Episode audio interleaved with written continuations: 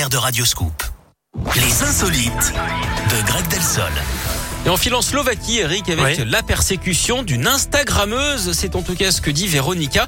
Cette jeune femme de 25 ans qui est aussi mannequin affirme que le réseau social l'a bannie à plusieurs reprises.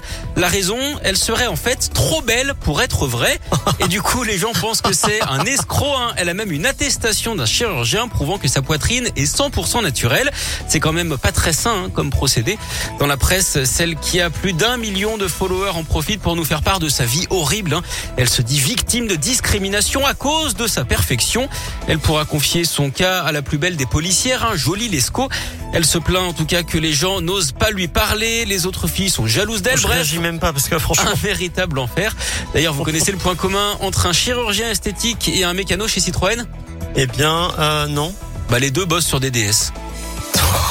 Très bien, merci beaucoup, Greg. Allez, je vous souhaite une belle journée. Merci à vous aussi. À demain, mon À petit demain. Greg. Reste avec nous sur Radioscope. On